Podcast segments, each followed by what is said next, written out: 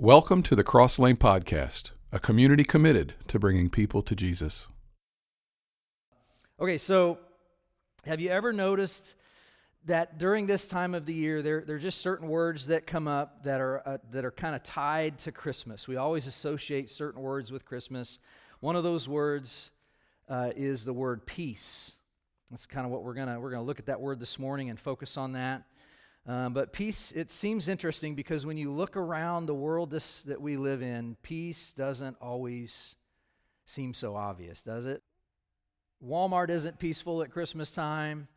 You and your spouse arguing about family or about all of the money being spent at, at Christmas doesn't exactly, you know, scream peaceful. Um, your frustration over whether you're going to get the main thing that you want for this Christmas or not might not have you feeling at peace. For students in the room, um, your, your teacher struggling to make it to the end of the first semester, wearing the constant frown and scowl that teachers will come in with this time of the year doesn't exactly appear peaceful. And, and maybe as you hear fights between your family, as there is tension and stress at work, uh, as you're worried about money, as you're stressed about time with grandparents, if you turn on the news, man, it's just really, really hard to feel at peace. And we've been talking about this idea of Advent. So last week we just we just said Advent is this it's the season that we're in as we lead up to Christmas. It's it's this idea that we look backwards in time to the birth of Jesus coming to earth as a baby and but we're also looking forward to the future coming uh, the, the wedding feast that we just described in communion that, we, that we're going to get to be a part of one day. It's that looking backwards and looking forwards, both at Jesus at the same time. And we, uh, so as we're leading up to Christmas and we're, we're celebrating the anticipated arrival of Jesus, and we said that when it comes to Advent, there are a few words that get associated with Advent. Last week we looked at hope, today we look at peace. And even though peace is probably a word that we, that we hear a lot this time of the year, what it actually means can be unclear. Some of us might hear the word and think, okay, well, peace for me means that everything in my, my world is fine. There are no problems, there's no issues, there's no fights, there's no conflict. Um, for others, peace might mean that, that everything in my life is going exactly as uh, I want it to go. Life looks ex- exactly as we've planned or as we want it, and, and for that, for me, that means peace. For others in the room, peace means that all of our relationships are going just exactly the way that we want. There's no fighting in our marriage, there's no annoying habits from our spouse, our kids are perfect angels. There's nothing in those relationships that makes us want to go crazy. In other words, I, I think for a lot of people, the, uh, for most of us probably, the idea of peace is connected to our circumstances. When everything outside of us and around us feels normal and there are no hiccups and there's nothing unexpected, then we have peace. Why? Well, because everything feels great. But here's the problem. If you think back on the last seven days since we met last week, how many moments did you have like that in the last seven days where you would say, Yeah, that was peaceful? Stretched out to 30 days, the last month. How many days, how many times in the last month would you say, yes, peace in my life. You know, and if you stretch it out the last year, we're staring down 2022. If you think back over the last 365 days, how many moments in your life would you say in the last year, man, I just, what a, what a peaceful time? You know, and I can count the days, right? And they might be very few for you. But here's the problem with that. When you, when you think back on those days and, and um, you, you, you start to count the number of times that you've had peace. You might have a low number. And it, see, the thing is, if peace is just the absence of anything that makes us uncomfortable, then peace really isn't a reality for a lot of us, right? Because we know that our family is going to fight, our friends are going to hurt us, people are going to leave us or let us down. Every one of us in the room is going to experience pain or hurt and everything that comes from the world not going the way that we would like it to go. And at this time of the year, as the holidays approach, our lives can actually be harder to handle, which can lead us to ask a big question. So, is peace even possible? in my life in this world is peace even possible? Is it something that we can experience here and now, even if things don't go the way that we want them to go? Or is this just wishful thinking, the idea of peace in my life? Like, so I just want you to know that peace is possible. That's the good news. And the peace that's available to us may look a little bit different than you, than you think. So, with Christmas right around the corner, we're going to look at a passage of scripture that tells us about the birth of Jesus. But before we go there, let's talk about what the world was like that Jesus was born into. Okay, so quick history lesson. Jesus was born into the Roman Empire, which at the time was a great civilization. They had the best technology. The, the Roman Colosseum was built, the, their technology to build things was unrivaled. They were known for their interest in the creative arts and, and their architecture and their realistic sculptures. Basically, everyone in the known world at that time was looking to Rome to see what trends and what culture would come out of Rome, uh, to see what was cool, to see what we can steal to make our society better. And so at, the time of Jesus' birth, Caesar Augustus was emperor. Caesar Augustus was famous for bringing about what was called Roman peace. And to the people in power, it looked like peace. Augustus defeated Roman enemies. He had the throne and all the power that he wanted all over the empire. There were kings and governors that were put in place to, to manage the specific areas to help keep the peace. If there was talk of a revolt or threat of an uprising, these kings could do whatever they needed to keep the people in line, including punish, kill, or exile you to some awful place, some new region to live in, to get you out of you know where you were at and causing problems. Which sounds totally peaceful, right? Well, not exactly. Right? And so you get to the Middle East where Jesus was born. King Herod was the king of the Jews in charge of, of that area, but he really wasn't in charge. He had to report to a Roman governor, but he was in charge of the Israelites. And Herod was what you might call a psychopath. Uh, he, he was described as a tyrant and an evil genius. Listen, the, the things that he did were really, really dark. He was willing to do anything he could do to get ahead, which he did. He, he killed members of his own family to keep control. And even though he was Jewish and ruled the land of Israel, he was, he was really, really in, in service to the Roman Empire.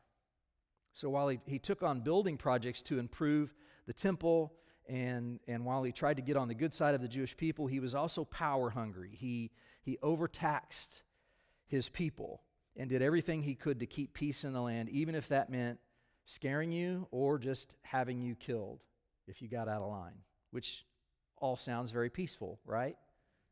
Not even a little bit. And you enter Jesus into this world. When Jesus was born, it was not exactly peaceful for the people who, who were being ruled. It was a time of fear. On the night that Jesus was born, um, the, the book of Luke tells us that an angel appeared to some shepherds who were out tending their flocks at night. And while they were watching their sheep, an angel appears and tells them this Luke chapter 2, verses 10 through 12. The angel says to the shepherds, Do not be afraid. I bring you good news that will cause great joy for all the people. Today in the town of David, a Savior has been born to you. He is the Messiah, the Lord. This will be a sign to you. You will find a baby wrapped in cloths and lying in a manger. And then a whole group of angels showed up in the sky, praising God and saying, Glory to God in the highest heaven, and on earth peace to those on whom his favor rests. So, right there, from the mouth, uh, from the mouths of angels, is the word peace. And it was, it was a promise. And for the people who would have been familiar with the Jewish scriptures at that time, it would have sounded familiar because in the book of Isaiah, which was written hundreds of years before Jesus arrives on the scene, the prophet Isaiah wrote this in Isaiah 9 6. He says, For to us a child is born, to us a son is given, and the government will be on his shoulders, and he will be called Wonderful Counselor, Mighty God, Everlasting Father, Prince of Peace. And so this was just the start of better things. Like long before Jesus showed up, God told his people that someone was coming whose message would be peace. And this was good news for a group of people who had gotten used to being ruled by foreign and bad leaders, threatened and persecuted and mistreated. They were ready for things to change. But here's the thing things didn't change after Jesus was born, not, not even a little bit. Herod stayed in power until a, a guy came along named Herod Antipas, took power. He wasn't so great either. Ultimately, he was responsible for sentencing Jesus' cousin John the Baptist to death. After Caesar Augustus died, his adopted son Tiberius became the emperor of Rome. He was also a terrible leader. He had people killed in an effort to keep his power. He built prisons and dungeons and torture chambers. He ordered people to be killed at, ram, uh, at random. So, in other words, there, there was no peace on earth, not for the people living under the rule of these leaders, and yet that's exactly what the prophet Isaiah prophesied, and that's exactly what the angels declared on the night that Jesus was born. So, what happened? Was the prophecy wrong, or did the angels lie? Uh, neither. Not exactly either. So, Jesus brought peace. It just wasn't the kind of peace that the people were expecting. Jesus brought a peace that doesn't change when our circumstances do. Uh, Jesus literally changed everything when he, when he came into this world flipped it upside down. He, he, he brought a peace that is not dependent on what happens around us, outside of us, a peace that doesn't make every, um, everything easy in our lives or make all of, uh, or take away all of our problems in this world. But uh, he brought a peace that we can have when we know that God is with us no matter what. The world was far from peaceful when Jesus arrived.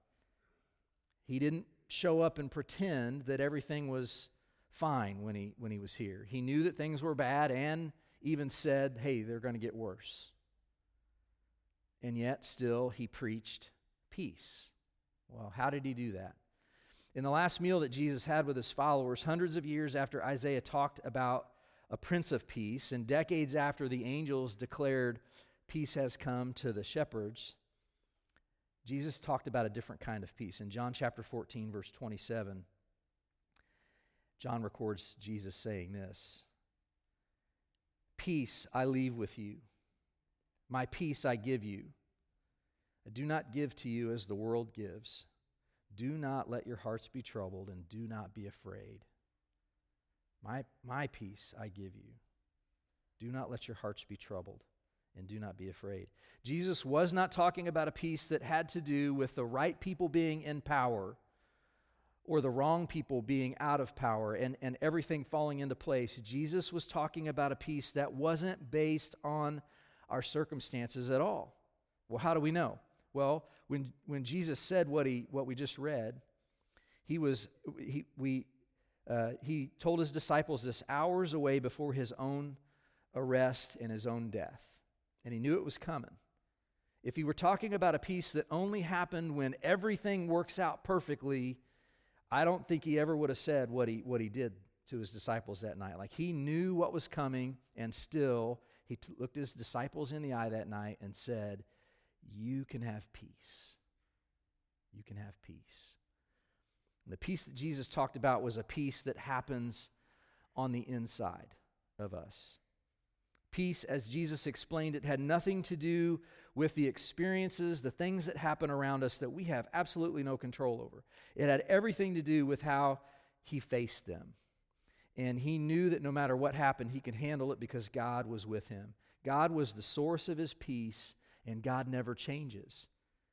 When, when things are falling apart on the outside, God stayed the same and could be a source of comfort at the very worst of times no matter what happens around us. Peace is possible because God is with us and for us. And as unlikely as that sounds, the truth remains. Because of Jesus, peace is possible no matter what is happening around us. So, well, then the next question should be well, what does that mean for you and I here this morning?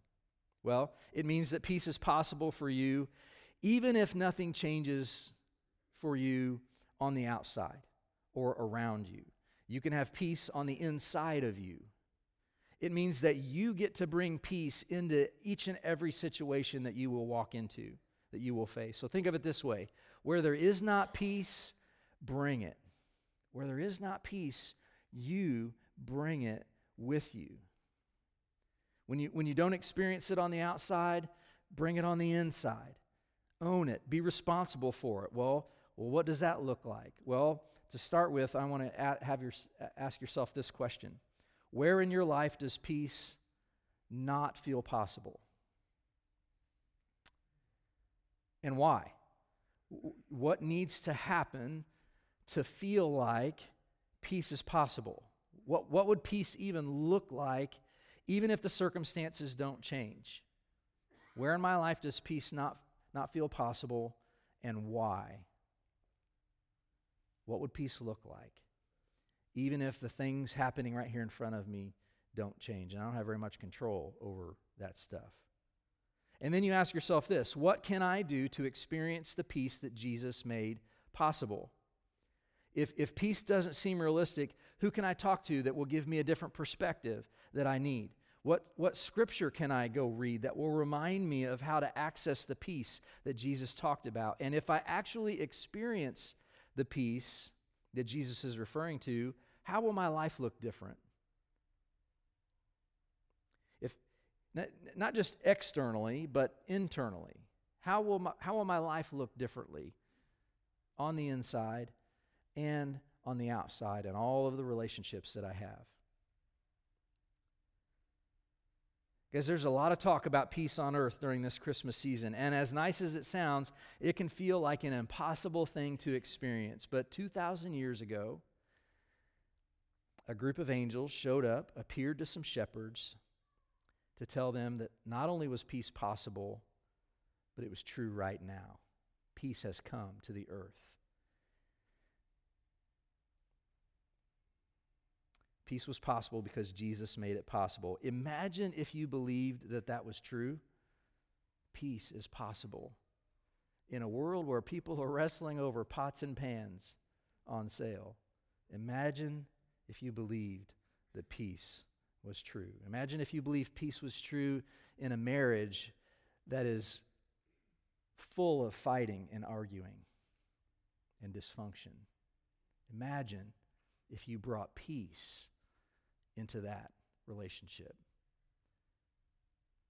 Kids that bicker and argue and fight and are in trouble at school, imagine how Jesus brought peace to that situation. As you guys head out today with your family, I just want you to think about how, how can you encourage uh, the others in your family today to experience the peace that Jesus promised. Think about how a peace like that can change the way that you see the world. Where there is not peace, bring it. It may be the best thing that we can do this Christmas season. Would you pray with me? Father, thank you for the peace that Jesus brought over 2,000 years ago um, to this planet, to our world, to our lives. And God, uh, we live in a chaotic, uncertain place, and, and um, there is not peaceful situations all around us, most of which we have no control over. And so, God, I, I just pray that this peace that Jesus promised would be true to us on the inside, and that as we step into these chaotic uh, times that we live in, that we can bring, bring a peace, that people would look at us sideways because they're not sure how, how are we so together right now? How are we so calm and peaceful in, a, in this world that is not that. So may you get all of the glory as people look at, look at our lives and see peace and calm and, and a joy coming from us that cannot be explained other than you are real. We trust you for that this morning, God, and pray these things in the name of Jesus. Amen.